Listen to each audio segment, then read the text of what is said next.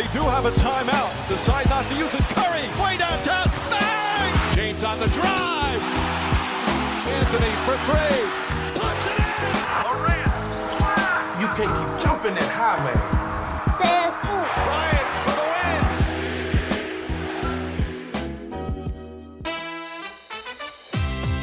Règle numéro 1, ne jamais chercher le tsar. Règle numéro 2, si vous le faites quand même, attention à bien vous protéger. Eux sont un peu plus calmes sur le terrain et ils enchaînent les grosses perfs. Kylian Hayes et Théo Malédon régalent et révèlent enfin leur vrai potentiel.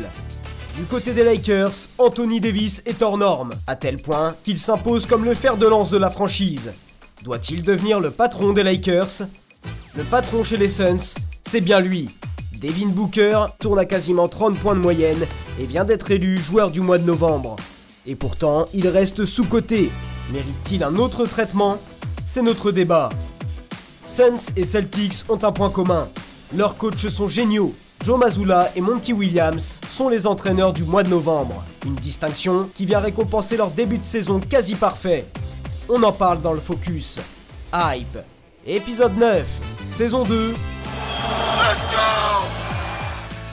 Sur un programme présenté par Lucien Gérand, notre chef d'édition, nouvelle émission Hype, nouvelle semaine Hype avec un homme euh, dangereux hein, qu'on découvre à l'antenne, Angelo. Comment il va? Ça va très bien. Ça va? Ouais, vous aviez prévenu que vous alliez faire un truc bizarre. Je le savais que je pouvais Oui, pas vous faire C'est toi qui fais des trucs bizarres sur le terrain plutôt, non? Non, non, non, il faut, faut savoir défendre son steak. Bon, on a vu ça. On va, on va discuter d'ailleurs de, de NBA aussi avec toi, peut-être plus sur les terrains que- qu'en dehors. On accueille nos deux Américains. Le premier euh, est du côté de San Francisco, Melvin Carsanti. Salut Melvin. Salut Sylvain, salut les gars, comment ça va? On va très très bien. Euh, ton acolyte américain du côté de New York est là aussi. Antoine, comment il va? Salut à tous, ravi d'être là, ravi de voir Kevin aussi. Oui, Kevin, on va, on va le présenter. On va le présenter dans quelques, quelques secondes. On a une légende du basket français avec nous qui fait son retour. On l'a pas vu depuis quelques semaines. Fred Weiss, toujours bien vêtu, avec son petit euh, t-shirt Big Camp, Bien sûr. toujours comme d'hab. Eh, Tu as bien fait de nous mettre à l'opposé de ce, de ce gars. Il est trop dangereux. Nous, on est pisse, tu vois. Vraiment, on veut pas, on, veut pas la guerre. Pourtant, vous êtes euh, un peu Oui, mais, oui, mais justement, les gros chiens, ça n'aboie pas. Ce n'est pas un gros chien. Bon, on est. on va pas Je suis pas un petit chien On va, on va, on va C'est pas en un débattre chien moyen. longtemps, messieurs. Finissons, finissons la Je suis plutôt malinois, non, tu vois On est, on est fiers d'accueillir euh, un homme avec qui je discute en off euh, autour de l'émission, des thèmes de l'émission. Il discute aussi beaucoup basket NBA avec nos copains de, de First Team. Kevin Séraphin, passé par euh, la NBA, hein, New York, euh, les Washington Wizards aussi, les Pacers. Comment tu vas, Kevin? Ça va très très bien. Merci d'être là. On sait que tu es encore intéressé par l'actualité NBA, euh, même si tu n'es plus un joueur NBA. C'est des choses qui t'intéressent. On va essayer de discuter un peu avec toi d'ailleurs euh, en fin d'émission, des thèmes qu'on a abordés euh, il y a quelques semaines. On sait que ça. Ça ça t'a fait réagir notamment, et d'un Français à un autre, de, même de trois Français à un autre, on va passer. euh, Il y a un Italo. Français et demi. C'est quand même un grec. Non, il il est quand même italo-germanique, hein, notre ami euh, Weiss, donc voilà. Bon, on va dire qu'on est tous un peu français ici. On va parler des Français dans le French Corner. C'est parti.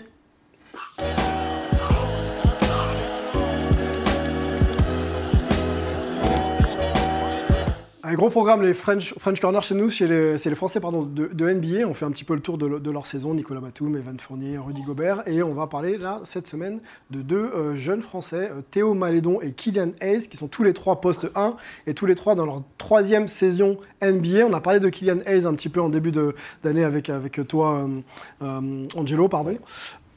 Pointer un peu la difficulté de, de sa progression. On le voit euh, d'ailleurs être un petit peu mieux, hein, notre ami euh, Kylian Hayes. On pointait du doigt, mais j'avais prévenu qu'il était capable hein, de, de faire les performances qu'il fait actuellement. Ouais. Et euh, voilà, je reste euh, sur ma position euh, et je suis satisfait qu'il démontre euh, ses qualités avec un, peu d'opportunité. Alors le malheur des uns fait le bonheur des autres et c'est ce qu'il est en train de faire. Exactement, on va en parler. On les présente d'abord, les deux. On commence par Kylian Hayes, poste 1, euh, on l'a dit, 1m96, euh, troisième saison NBA, et à 7 points, 7 en carrière. hein. 7 points, 3 rebonds et 4,5 passes, drafté 7. Donc le français le plus haut drafté de l'histoire, il faut le rappeler. Encore quelques, mois, parce que ça devrait changer dans, dans quelques mois avec, avec, avec Victor. Et on présente aussi directement euh, voilà, Théo Malédon. Théo Malédon, 21 ans, pareil, un petit peu plus petit, 1m93, passé par l'Asvel. Hein. Théo Malédon, euh, il faut se le rappeler, une belle, saison en Euroleague. 8 points, 3 rebonds et quasiment 3 passes pour, euh, Théo Malédon qui avait commencé sa carrière du côté d'OKC. hein. qui est maintenant du, côté de, de- des trois Pistons. Question tout de suite à, Kevin. Comment tu analyses là, avec un petit peu de recul, la saison euh, des deux Français de NBA, donc Kylian Hayes et, et Théo Malédon Bah, je, vois, je vois un, un Théo qui se retrouve à Charlotte et qui peut enfin faire quelque chose, parce qu'après sa première saison, quand même, c'était pas. J'avais pas trouvé ça juste. Ok. Quand on le remplace aussi euh, Facilement. et qu'on ramène quelqu'un à sa position et pour le mettre derrière. Et après, Kylian, bah, c'était une question de temps. Pour moi, je sais un peu comment fonctionne la NBA avec euh, bah, quand t'es rookie, euh, c'est des projets. Mhm. Je sais qu'en. Pour regarder votre débat la dernière fois, je sais que. Je sais que beaucoup des gens espèrent qu'un joueur arrive et qu'il soit prêt, mais il y en a qui sont prêts, il y en a qui sont pas prêts. Et c'est pour ça qu'ils ont inventé le système de. Ils mettent, ils mettent 4 ans sur les premiers contrats où voilà, ils. Pour laisser le temps, pour laisser le euh, temps de au développer. développement du joueur.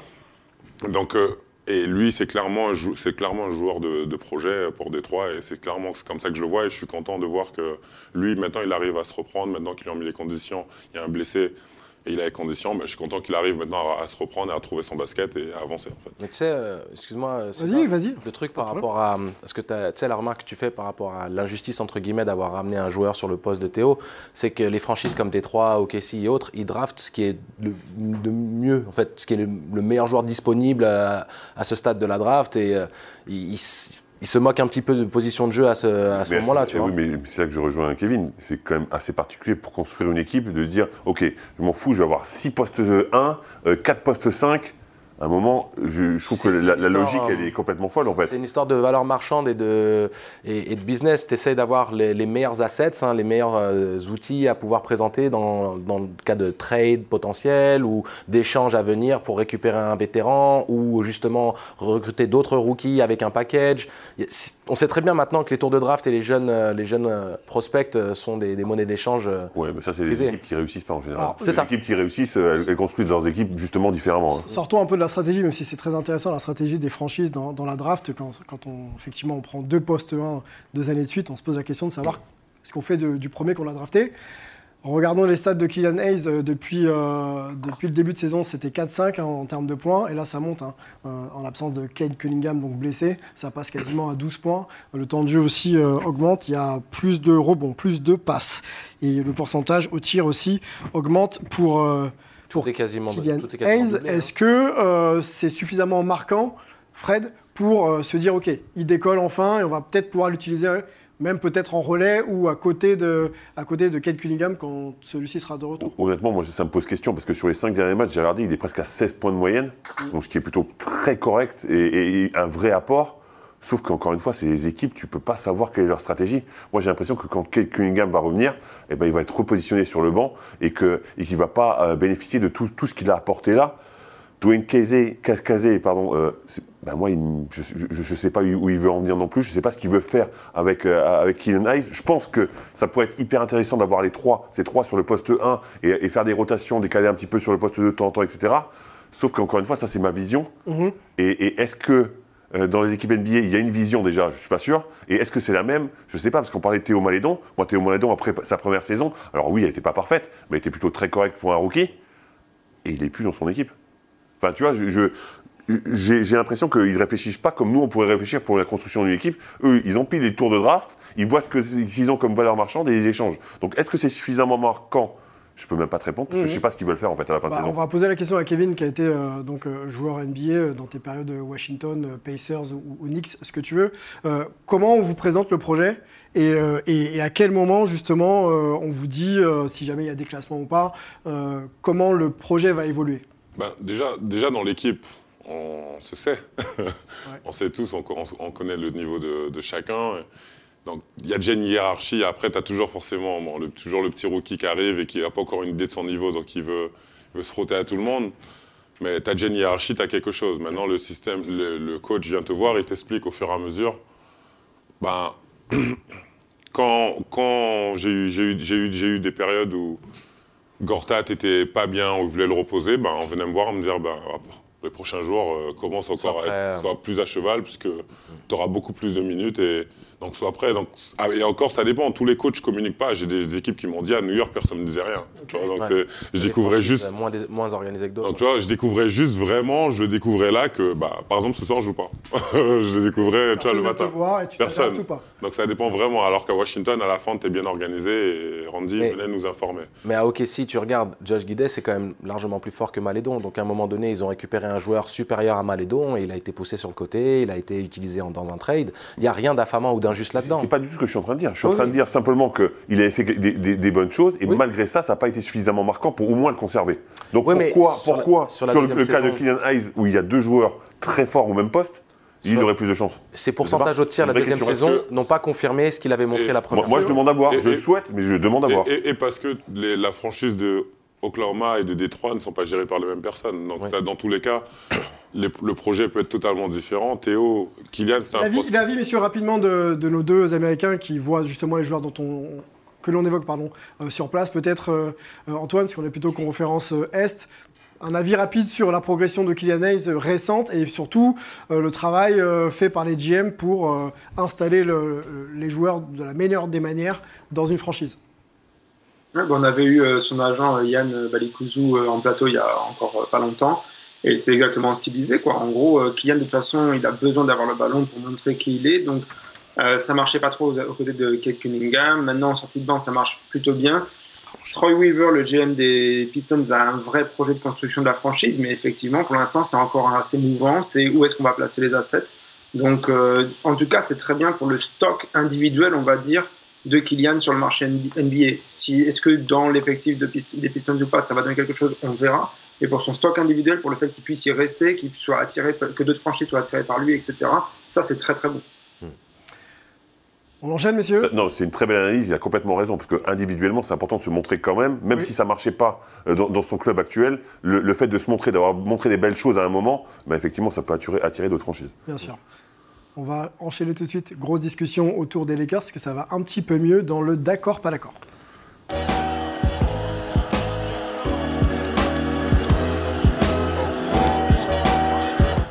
Les Lakers vont mieux. euh, LeBron James est de retour.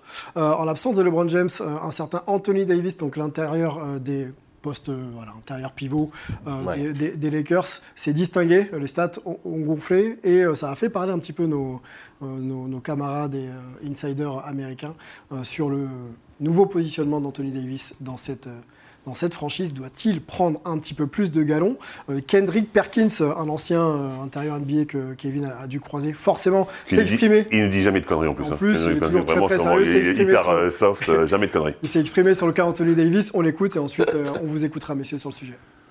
We talk about who is the best player on the Lakers right now, and that is Anthony Marshawn Davis. We're talking about a guy over the last six games that is averaging 32, 16 points, and shooting 62% from the field. Why didn't LeBron James take control and go to the point guard position and force feed Anthony Davis? We've been waiting on this version of Anthony Davis over the last couple years, asking. And I think it's time that LeBron James, not halfway, but all the way, give him the keys to the car.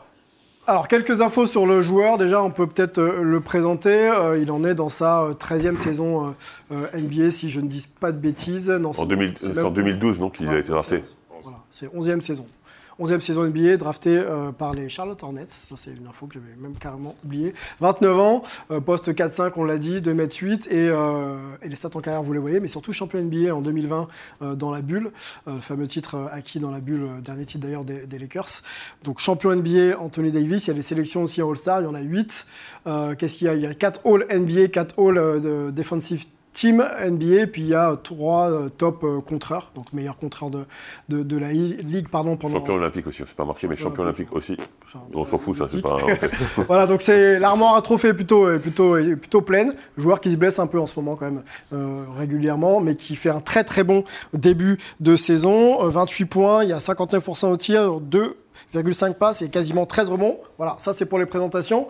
Euh, on va se poser la question, et euh, je crois savoir qu'il y en a qui veulent déjà y répondre, de savoir s'il n'est pas temps que LeBron James, coéquipier d'Anthony Davis, laisse les clés du camion à Anthony Davis, plus jeune et euh, plus fringant en ce moment. À cette question, deux chroniqueurs ne sont pas d'accord. Il y a un homme qui est d'accord, Fred. Je Il faut laisser les, les clés du camion. Oui. Voilà. Et Angelo euh, n'est pas d'accord, je pense. Il pense que LeBron peut encore continuer à driver l'équipe.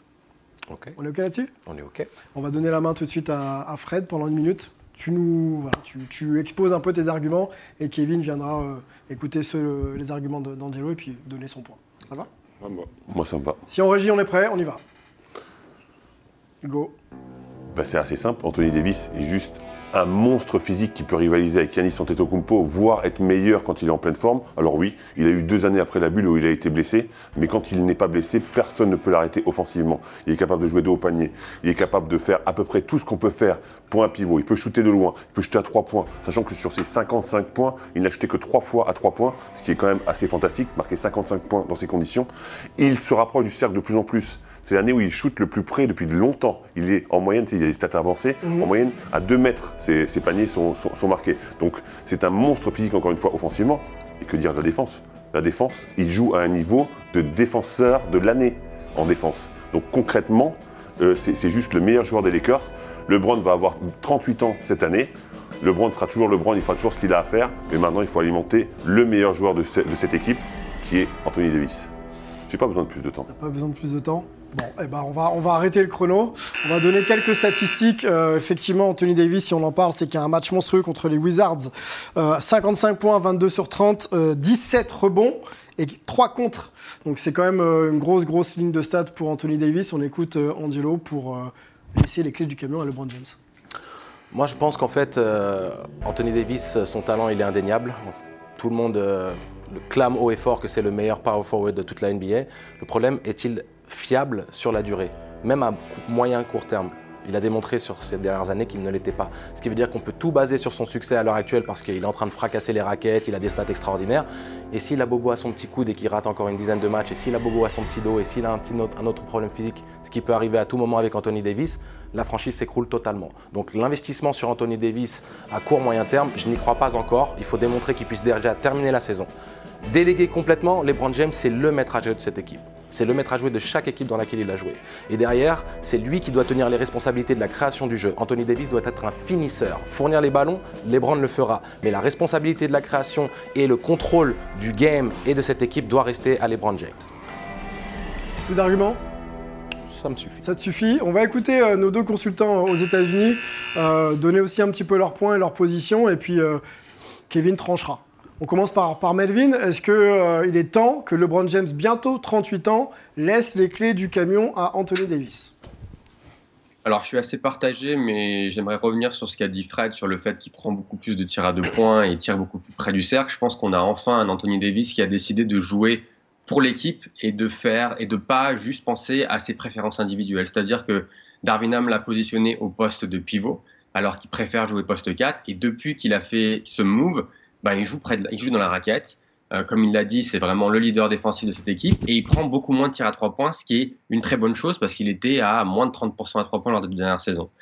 Après, je rejoins aussi Angelo sur le fait que LeBron reste le maître à jouer et je pense qu'en particulier s'ils arrivent en playoff, tout va devoir passer par LeBron parce que c'est lui qui arrive vraiment à manipuler les défenses et donc du coup, Là, je mettrai un petit bémol sur, le, sur, sur mettre vraiment Anthony Davis en, en numéro 1, mais à terme, c'est évidemment la, la direction que les, que les Lakers devront prendre. Antoine, ton avis sur, euh, sur cette question Davis, LeBron, euh, qui doit euh, récupérer les camions de, de la franchise? Les clés de, de la franchise, pardon, surtout les camions. Mais s'ils ont les clés, ils peuvent prendre le camion. du coup. Exactement. Déjà. Euh, j'ai rien à rajouter au débat parce que tout a été dit. À la limite, je suis plutôt sur la position de Brangelo. En gros, moi, ce que je dis, c'est que le Unibro a vraiment besoin de devenir une unicorn, c'est-à-dire une licorne, comme on dit en français. Et, mais pas la licorne qu'on voit que de temps en temps parce que c'est un animal un petit peu comme ça, euh, fantastique. Il faudrait que vraiment, encore une fois, il participe peu plus au, au monde réel et que, bah, comme disait Angelo, on puisse compter sur lui euh, tous les jours en fait. Kevin, on t'écoute. Euh, Est-ce que tu t'orientes plutôt vers les arguments de Fred ou Écoute, ceux je, de. je suis moins violent que lui, Ceux donc euh, je d'Angelo. peux comprendre. non, mais. Je suis En fait. Les deux, les les deux ont des les- arguments. Les deux s'entendent. Après, je suis d'accord. Je suis d'accord avec Angelo parce qu'en fait, euh, il a pas. Là, il est dans une, il est, il est dans une forme qui est, qui est bien. Mhm. Donc, on est en train, on est, on- tout le monde est waouh, waouh, waouh, waouh. Mais pour moi, il faut qu'il montre encore sur le temps. Sur la durée. Pour moi, tu peux pas rien faire pendant deux ans. Tu peux pas gagner un titre, avoir le syndrome Nowitzki, Donc plus rien faire après un titre. et derrière, rien me donner pendant deux ans, briller sur 10 matchs. euh, et, Et ça y est, t'as les et ça y est, non. Alors que LeBron l'a fait, on parle d'un gars qui a fait sur 20 ans, on parle d'un mec qui est, qui est resté sur la durée, on parle... Qui le fait encore à l'heure actuelle. Qui le fait encore. à- Je suis d'accord que LeBron a l'expérience. Anthony, Anto- il- sans LeBron, Anthony n'a, je pense pas qu'il a un titre aujourd'hui. New Orleans, il reste à New Orleans, je pense pas qu'ils ont un titre aujourd'hui. Ok, donc prime à la fiabilité finalement plutôt Voilà. qu'à l'exploit un Voilà, peu et contextuel. quoi. Et c'est pas répéter l'erreur qu'on a eue avec Kyrie et LeBron. Ouais. Quand, dans le sens, parce qu'on a un petit qui est super talentueux, mais il faut pas tout mélanger. Parce que LeBron a quand même cette expérience, il sait comment gagner. Il a perdu beaucoup de fois. Il n'avait pas le même âge, LeBron, à cette époque-là. hein. C'est vrai. C'est vrai, mais il peut. Il Et peut c'est même LeBron qui commence à parler en disant euh, Je pense que les clés, Mais- euh, les clés du camion ils doivent arriver. je, Et- et- et et je quand pense qu'elles vont arriver, mais cette année, pas cette année. Les, les clés du camion, c'est sous-entendu par, par Perkins, c'est juste l'abreuver de ballon. C'est- pas jouer tous les. C'est pas. Tu, Si on parle de personnalité, unit, en messieurs, fait. est-ce que vous pensez qu'Anthony Davis euh, a besoin de la lumière justement euh, aux Lakers pour être peut-être le, le joueur numéro un et, et briller? Est-ce que c'est quelque chose que lui euh, réclamerait finalement? Moi, je pense qu'Anthony Davis a, a- a des tendances un petit peu soft. Euh, et c'est quelque C'est chose qui... un numéro un bis quoi. Oui, en fait, le, le problème C'est que j'ai, c'est que... Ça, il a Robin. sorti le Robin. mais, mais, mais- mais pour moi, c'est un petit peu euh, ce, ce manque de dureté face, euh, face aux exigences et la, et la difficulté du quotidien, où à un moment donné, oui, ok, tu as des petits pépins physiques, mais est-ce qu'il fait le nécessaire pour être au meilleur de sa forme? On connaît par exemple l'investissement que fait LeBron, James chaque année sur, le, sur le, les sur le soins pour leadership, prendre soin de son corps. ma question orientée un peu leadership. et- et le leadership, on n'a jamais entendu parler d'un Anthony Davis ben, étant un, un leader verbal ou de vestiaire. Drew Holiday était le leader euh, du vestiaire euh, du côté de New Orleans quand il New Orleans, quand il y était, Anthony Davis, statistique monstre, mais euh, pour autant, euh, New Orleans n'allait pas forcément très loin en playoff. Quoi. Est-ce que c'était euh, vraiment. C'est peu que c'est un joueur, un joueur identifié leader d'une franchise qui doit aller chercher très haut C'est en c'est saison? un peu injuste par rapport à lui, mais vas-y. Après, après, ça, reste, ça reste un big. Donc, dans tous les cas, Ouais. Il est, il- c'est vrai qu'il avait le contrat. Après, il est, il est à New Orleans. Hein, c'est, c'est pas un gros market. Puis ils avaient, Il ils avaient une belle bouge. équipe, mais c'est comme, Voilà. les- c'est comme les Blazers, si tu veux, quand tu avais McCollum, Lillard, Ah, euh, tu as une belle petite équipe, mais tu es obligé d'aller battre les mastodontes pour euh, déjà sortir de ta conférence et après en finale jouer potentiellement Boston, euh, Milwaukee. euh, ça devient super compliqué. Donc c'est- c'est- je trouve que c'est injuste de dire qu'à New Orleans, il gagnait pas, parce qu'il n'avait pas non plus une équipe de fous. Mhm. Qu'en pensent nos Américains, Melvin, sur la question euh, du leadership d'Anthony Davis? Euh, je suis totalement d'accord avec, Angelo. Je pense que euh, si t'es pas, il y a plein de, grands joueurs NBA qui sont pas euh, forcément extrêmement vocaux. Je pense notamment à Steph Curry. Mais par contre, si t'es pas vocal, tu dois, tu dois, tu dois être le leader par l'exemple. Et c'est vrai que pour Anthony Davis, la question peut se poser parce que, comme le disait An- Angelo, si tu fais pas tout pour pouvoir être disponible 82 matchs ou 80% de ces 82 matchs chaque saison, ta place de leader est un peu, difficile à, affirmer. Donc, euh, moi, je pense qu'il a, vraiment les capacités pour être ce numéro 1. Mais, euh, mais comme on l'a dit, je pense que c'est peut-être un peu trop tôt. Après, euh, ils ont quoi? Ils ont joué 22, 23 matchs. C'est bien ce qu'il fait, mais il faut qu'il puisse le prouver sur la durée avant qu'on puisse vraiment lui donner les clés du camion. C'est c'est bien, c'est un doux euphémisme quand même. hein. Mais 99 points en deux matchs, c'est un tout petit peu plus que bien. Euh, enfin, ouais, je trouve. hein. Après, je connais rien du tout. hein, Est-ce mais, que c'est euh, assez pour être le leader de cette franchise Mais, mais en- encore une fois, je- là par contre, je le rejoins complètement. Leader, effectivement, on l'entend souvent comme vocal, etc. Mais il faut se rappeler qu'un Pat Beverly, il a été leader aussi de son équipe. Sauf que c'est- ça n'a rien à voir avec le jeu. Mais par contre, tu peux être un il s'est leader. prétendu. Beverly s'est prétendu leader. Son c'est ça. équipe. Oui, mais ce que je veux dire, c'est- oui, c'est prétendu, effectivement. Mais ce que je veux dire, c'est qu'il y, a- il y a des leaders qui ne sont pas statistiques, et il y a d'autres qui sont par l'exemple. Mais l'exemple, il, il peut venir effectivement de son travail, etc., mais aussi de, de son rendu sur le, sur le match. Si pendant les matchs, il est comme il l'est actuellement, c'est-à-dire qu'il est exceptionnel des deux côtés du terrain, parce que ça, il faut quand même le noter, Oui. ça, tu, tu peux considérer que tu es un leader quand même de, de ton équipe. Encore une fois, moins côtés. vocal qu'un LeBron, parce que LeBron, il est né pour ça, il, il a ça dans le sang, etc. Mais moi, quand je parle de donner les clés du camion, je ne sous-entends pas forcément qu'il soit le leader vocal de cette équipe, ou en tout cas qu'il soit suivi par tout le monde, mais qu'il soit le leader statistique et qu'il apporte le plus, en fait. Il y a une déclat. euh, Finisseur, donc. Ben, en fait, c'est un big man, donc forcément, c'est un finisseur. Enfin, par définition. Oui, mais si tu veux, il a, il a quand même une, une palette offensive. Pour moi, Anthony Davis, il Oui, mais il va pas monter le ballon. Donc il, va, il, il doit être alimenté. Donc de ce fait, Il peut, il peut, sera finisseur. il est capable, il est en capacité de prendre les rebonds et de relancer euh, euh, la transition sur deux ou trois dribbles. Il a une dextérité excellente. euh, tu sais comment ça va se passer. Pas ce qu'on lui demande. C'est pas ce qu'on lui c'est pas demande. ce qu'on lui demande, C'est et pas c'est pas ce qu'il va faire pendant tout le match. Il va le faire 3, Une, 4, dé- 5 une- fois. une déclaration sur le leadership et la- l'attitude euh, surtout de de- d'Anthony Davis qui a été faite par euh, certains et un regretté Kobe Bryant, c'était en 2016.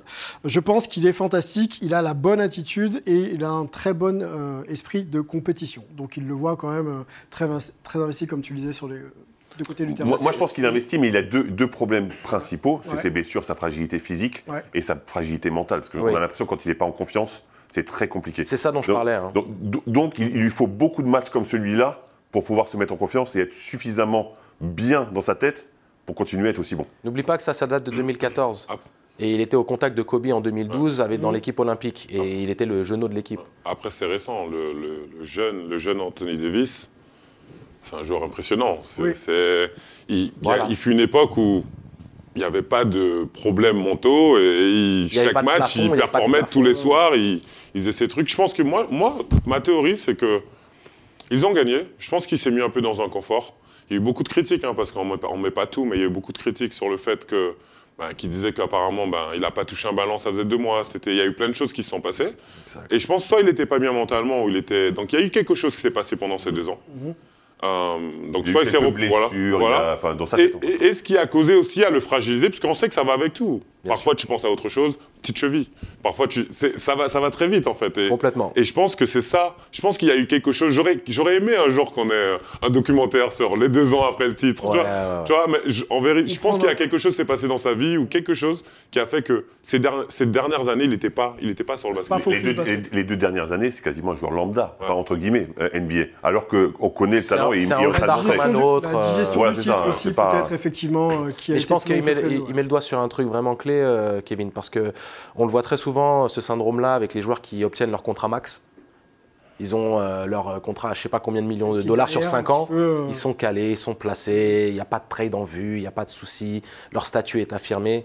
Et on voit qu'il y, a y un drop dans, dans leur production statistique, alors que contrairement, quand c'est euh, contract year, intensité, euh, l'exigence du Très quotidien. étonnant, hein, cette tendance. hein. Tu confirmes. Kevin? Très étonnant.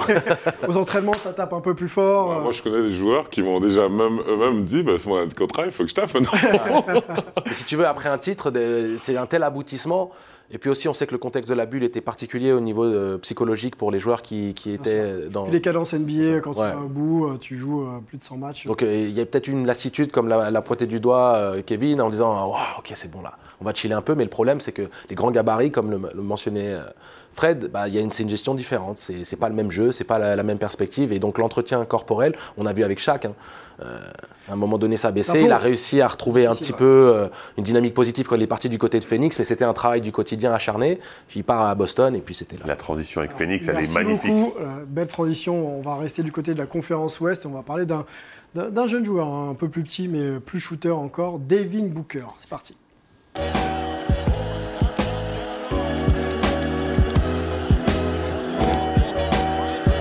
Devin Booker euh, fait-il partie des meilleurs arrières euh, de la conférence Ouest? On va se poser, cette euh, question un petit peu globale. Question de sa cote aussi, versus les performances. Les performances, on en a deux notables, une, une- une récente, 51 points à 80% quand même, c'est- pas mal. Euh, contre, euh, c'était contre qui d'ailleurs? Je, je- je n'ai Les Bulls, Les. Bulls, voilà. Les Bulls de Chicago, voilà, 20, à 20, 20 sur 25 au tir quand même. Six En, sur en sept, 31 minutes surtout. hein. Tout 31 minutes. Et, euh, C'est rentable. Et, et c'est un joueur qui nous avait habitués justement à de, à de belles perfs et notamment un match à 70 points contre les Celtics. C'était en 2007, euh, 2017, pardon, je dis beaucoup de bêtises. 2017 euh, de mémoire. Voilà un petit peu pour les, les grosses faits d'armes de, de, de ce joueur euh, qui est référencé quand même parmi les, les- les meilleurs shooters hein, de la ligue, on peut le dire, mais euh, qui fait All-Star parce que des joueurs se blessent ou, pas forcément votés euh, par, le public. Euh, la cote de popularité, voilà, pour un joueur qui a quand même pas mal de saisons NBA, laisse encore un petit peu à, désirer. Dites-moi, quand on parle de, de Devin Booker, ce que ça vous évoque, et surtout, est-ce un joueur sous-coté selon vous? Kevin Je dirais pas qu'il est sous-côté en fait. Après, on a, on a, on a la réalité du, du terrain qui est lorsque tu vis aux États-Unis, tu te rends compte qu'en fait, il y a des marchés qui sont plus importants que d'autres. Moi, c'est vraiment ma théorie sur euh, que ce soit lui ou Damien Lillard à l'époque quand il se faisait boycott. C'est des petits marchés.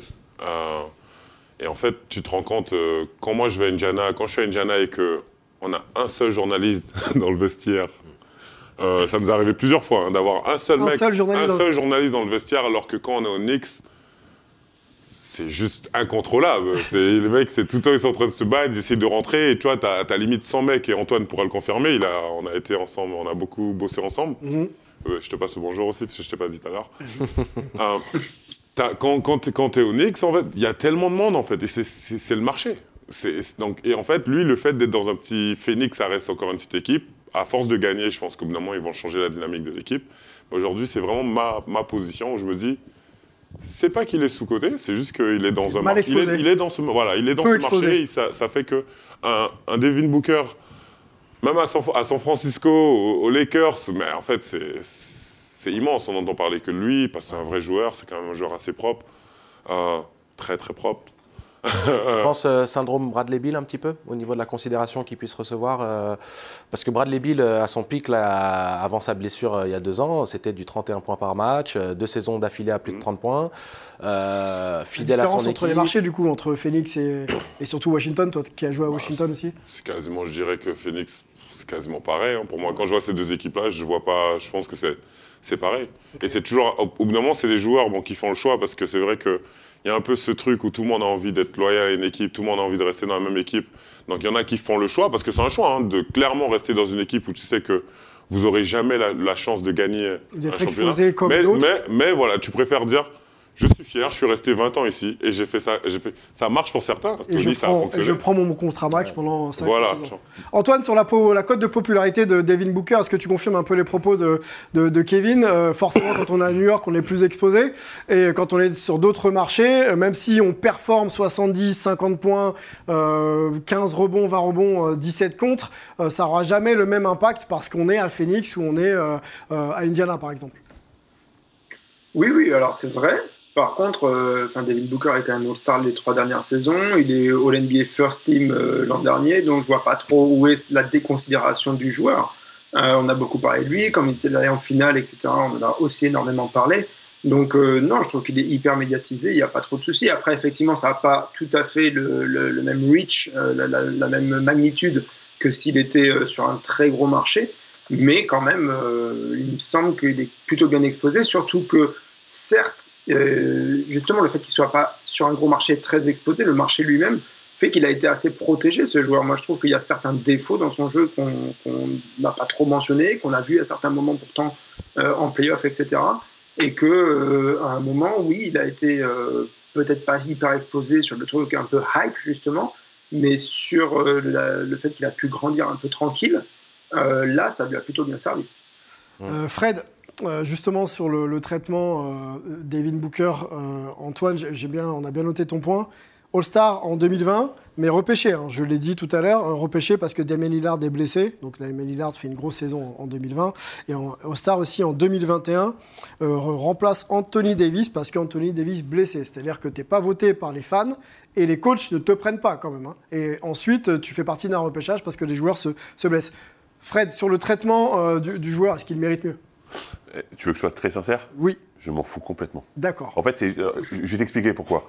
Euh, je- je- je- quand, je pense, de Fred, on adore. quand, quand je pense aux Suns, ça me fait ni chaud ni froid. Ils sont pourtant premiers euh, à l'Ouest. euh, ils jouent très bien au basket. euh, euh, Chris Paul est un très bon joueur. euh, Mon- euh, Monty Williams, un très bon coach. euh, DeAndre Ayton, moi j'adore.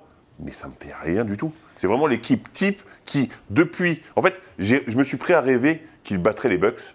Ouais, Et depuis, bah, je me dis qu'ils gagneront jamais, en fait. d'accord. Et, et donc, il m'inspire rien du tout. Et sur l'évolution de Devin Booker et son traitement, on va dire, médiatique et, et- et par les fans aussi Mais- Souvent oublié En- alors que encore, encore une fois, oubli- oublié parce qu'on a, on a l'impression que cette franchise n'y arrivera pas.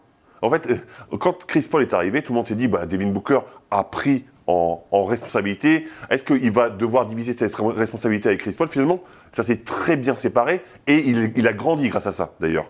Mais, mais honnêtement, j'ai vraiment l'impression que cette équipe, bah, c'est une équipe de plus. Ils vont être premiers, ils vont se faire éliminer au premier ou deuxième tour. comme d'habitude, et, et rien de plus. Quoi. Enfin, en tous les cas, c'est mon ressenti. Je ne vous demande pas de le partager nécessairement, mais voilà exactement ce que je ressens pour, euh, pour Phoenix. Mis à, mis à part Kendall Jenner dans sa vie, je trouve qu'en plus, le mec est lisse comme c'est pas permis, donc il me fait pas rêver. Quoi.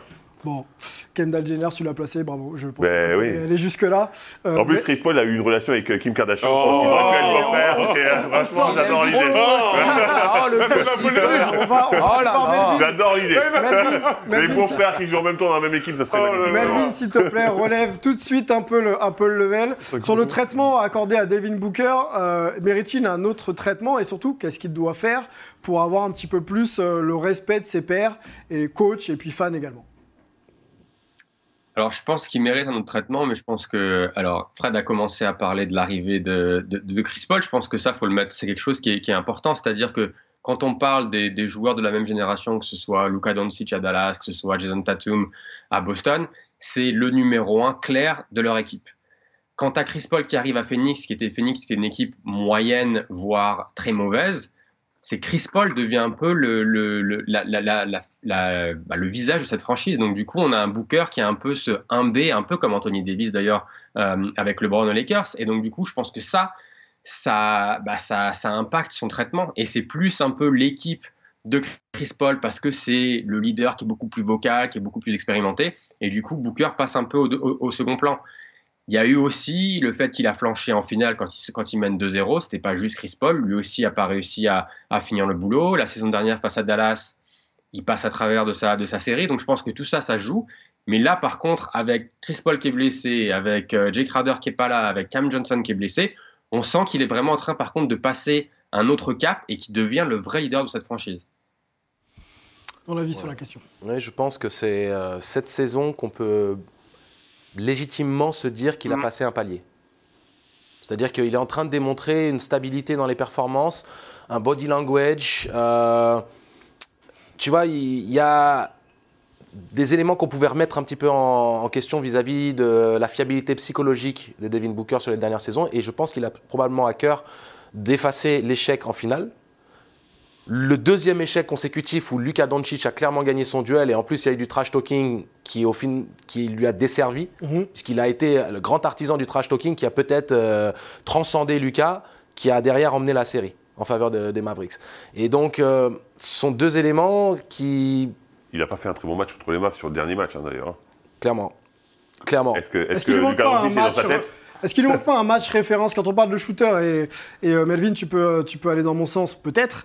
Euh, Steph Curry, les matchs de dingue, euh, on, s'en souvient encore. On se souvient aussi du match de Clay Thompson contre Sacramento où ça finit fort à 37 points, je crois, en, un carton, quelque chose comme ça. Est-ce qu'il lui manque pas un match référence qui euh, met tout le monde d'accord à, à Devin Booker Pourtant, il a mis 70 points. Vis-à-vis de son Et talent pourtant, il a mis 51 points il n'y a pas longtemps. tu veux dire vis-à-vis de son talent? Vis-à-vis de son talent et puis Non, mais même je de ce qu'il va dégager Moi- autour. Moi, je crois que son talent, tout le monde, le- tout, Ouais. tout le monde en est conscient. hein. C'est un joueur ouais. extraordinaire. Mais encore une fois, je suis désolé, mais je trouve qu'il a un charisme d'huître.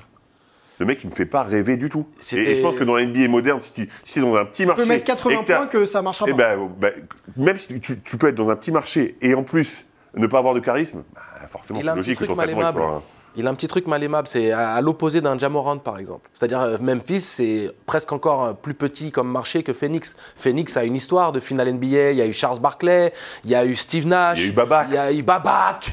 Donc si tu veux, il y a une histoire du côté de Phoenix. Il y a Amaris Stoudemire, il y a eu des, il y a eu des joueurs quand même euh, symboliques d'une certaine ère de la NBA. Et euh, le jeu prôné par, euh, par les Suns, a- c'est une sorte de culture. hein. Le, le jeu prôné par D'Antoni a ensuite été dispatché aux quatre coins de la NBA, euh, Phoenix, maintenant Philadelphie et consorts. Donc tu vois qu'il y a, il y a une empreinte que n'a pas par exemple Memphis, même s'il y a le grit and grind qu'on a apprécié avec euh, le Gasol et Randolph et consorts. Mais je te rejoins. Mais- Jamoran, t'as envie d'aller en soirée avec lui, t'as envie de rigoler, t'as envie de jouer au basket, t'as envie de. Un petit truc si tu veux, Jamorant. il, Oui, a, il, a, il a le visage fermé.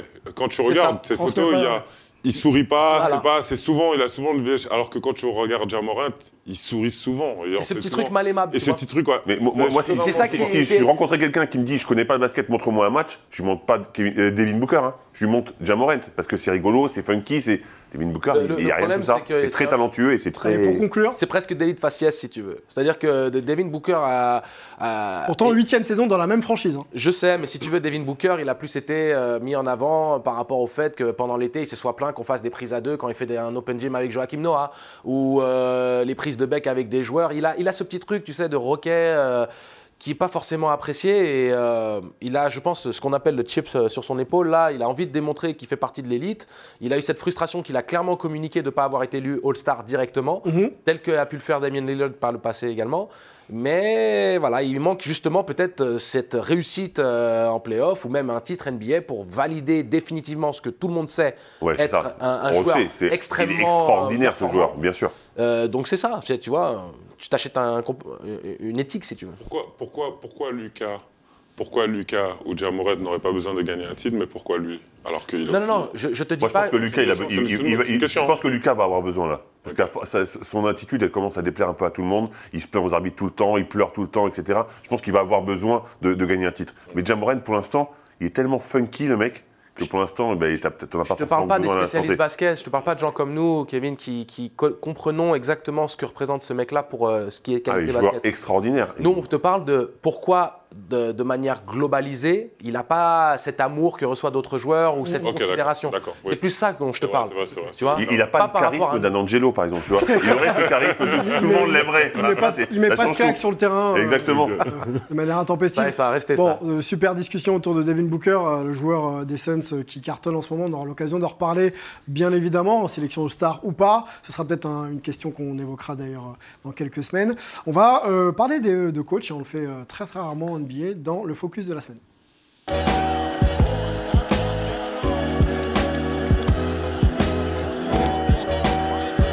Ça fait danser d'ailleurs euh, Angelo, le, le petit jingle. Ah, Euh, les coachs euh, sont célébrés chaque mois. Euh, on élit des coachs euh, du mois euh, par conférence, donc conférence Est et conférence Ouest. À l'Ouest, c'est le coach d'ailleurs de Devin Booker euh, qui a été élu. Monty Williams, premier euh, de la conférence euh, Ouest, une, une habitude hein, avec Monty Williams et les Suns, même si peut-être que c'est peut-être pas au-delà, selon, selon Fred. Euh, voilà un petit peu le profil de, de Monty Williams que, que, que vous connaissez. Euh, Qui est respectable pour avoir bien géré le cas d'Andre Ayton, parce qu'on savait que c'était un peu compliqué pendant une période. Ouais. Ils l'ont ils l'ont gardé et finalement ils performent. Donc, euh, belle gestion quand même. Belle gestion, et puis un coach euh, mentor, hein, connu justement pour euh, échanger beaucoup avec ses joueurs et rassembler ses hommes autour du- d'une quête. Mais on va vous surtout développer avec vous un, coach qui est arrivé du côté de- des Celtics, qui a remplacé Ime Udoka à la surprise générale. Ime Udoka qui était finaliste NBA il y a encore quelques mois. Joe Mazzulla, alors voilà son âge. hein. On, a, discuté un peu off avec Kevin, 34 ans. Joe euh, c'est très jeune, c'est peut-être même l'un des plus jeunes coachs de, l'histoire de la NBA, euh, passé par euh, Greenville, euh, Fairmont, le Maine. Qu'est-ce qu'il y a eu d'autre? Il y a eu assistant aussi donc aux Celtics de 2019 à 2022 et donc head coach depuis, depuis quelques mois. Antoine, non loin de, de Boston, est-ce que tu peux nous décrire un peu le profil, le parcours et puis surtout la philosophie de coach peut-être de, de, de Joe Mazzulla? Ouais, clairement, alors c'est un coach très très intéressant. Déjà, il a 34 ans, donc c'est-à-dire qu'il est bah, plus jeune que nous tous euh, là sur l'émission. Euh, il est né dans le Rhode Island, donc pas loin euh, des Celtics, dont il était fan. Et ce qui est marrant, c'est que quand il était à la fac, il était euh, roommate avec le fils de Jerry West, qui était gros fan des Lakers. Donc au final 2008, ils les ont regardés ensemble, euh, sans se friter sur la gueule, mais du coup avec des intérêts euh, très différents quant aux futurs champions. Euh, et il a fait pas mal de conneries en fait dans, dans sa jeunesse. C'était un joueur, euh, il même dit qu'il n'avait pas vraiment d'identité, il savait pas trop trop qui il était.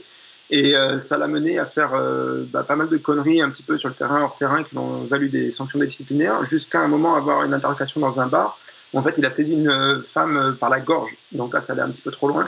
Et euh, il s'est retrouvé à un potentiel procès qui a été euh, litigé avant. Et il dit que depuis, il y a eu un avant, un après, qui s'est dit qu'il fallait vraiment qu'il trouve une direction, et même plus que ça, qu'en fait, il se trace une ligne et qu'il ne pouvait plus jamais franchir cette ligne-là. Il s'est reposé sur sa foi euh, chrétienne, et d'ailleurs, ça a donné une scène comique là récemment quand euh, le prince William et la princesse Kate étaient euh, à un match à Boston. On lui a posé la question après qu'est-ce que vous avez pensé de devoir jouer devant la famille royale? Et il a répondu euh, qui ça Jésus, Marie et Joseph, parce que moi, c'est la seule famille royale que je connais. Et donc, du coup, euh, ça n'a pas trop fait rire, en fait, parce qu'on ne comprenait pas trop euh, son, son délire. Mais bon.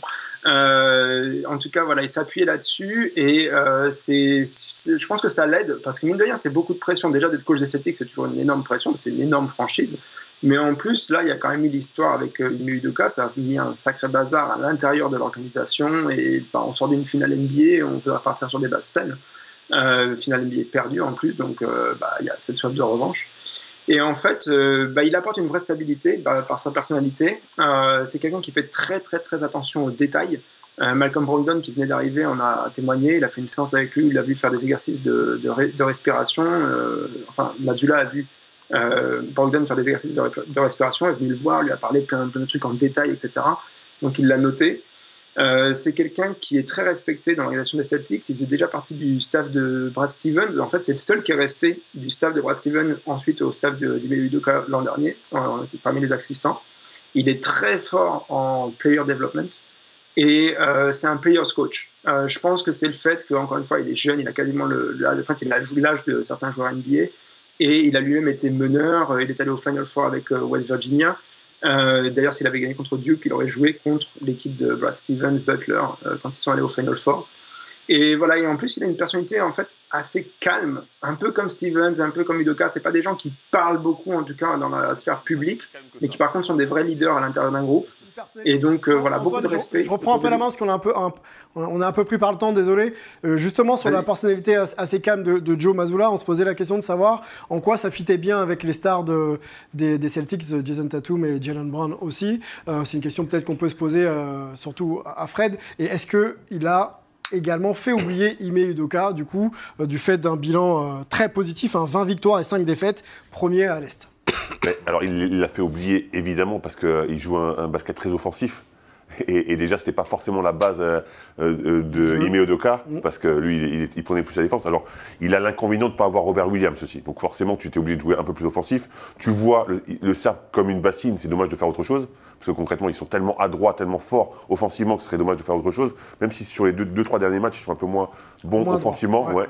Euh, mais mais oui, il l'a il, il l'a fait oublier parce que aussi du côté des Celtics, on est bien content de le faire oublier. Parce que quand il y a une affaire comme euh, avec Udoka, parce qu'encore une fois, on a, tout, tout n'est pas sorti, mais apparemment, c'est un peu, un peu beaucoup plus sale que, Que ce qu'on que- pense que ce encore, qu'on ouais. pense euh, vraiment. Mhm. Donc on se dit que c'est plutôt à l'avantage des Celtics, à l'avantage de, de la Ligue et à, à l'avantage de cette équipe qui tombe très très Ça bien. aurait pu ne pas marcher, oublier. par contre. Ça aurait pu ne pas fitter, mais encore une fois, il a mis ses, le fait qu'il soit calme, posé, il a mis ses stars Ça en aide. confiance, Mhm. ça aide tout le monde. Tout le monde est, est dans le bon mood. Brogdon fait énormément de bien aussi, parce qu'il ne faut pas l'oublier non plus. Il est, il est stabilisateur aussi et, il a apporté énormément en arrivant. de vestiaire, etc. Euh, hon- honnêtement, c'est lui aussi un joueur plutôt calme Mm. euh, et, et- et- et c'est hyper intéressant. Et t'as- franchement, quand tu vois l'équipe, Tatum, Brown, Bogdan, Smart, White, euh, Grant Williams, Orf- Holford, ben, Griffin. Alors Griffin qui a joué un petit peu sur le dernier match, mais qui joue pas beaucoup.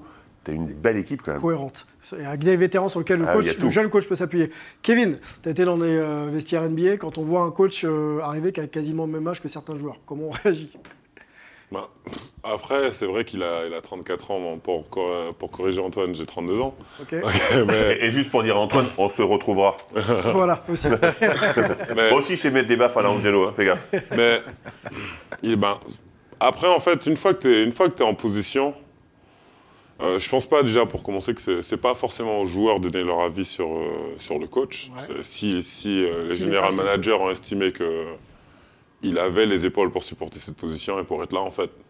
Tu vois, je pense que tout le monde a dû l'accepter. Déjà, tu arrives et en fait, bon, on te dit que c'est le nouveau coach, en fait.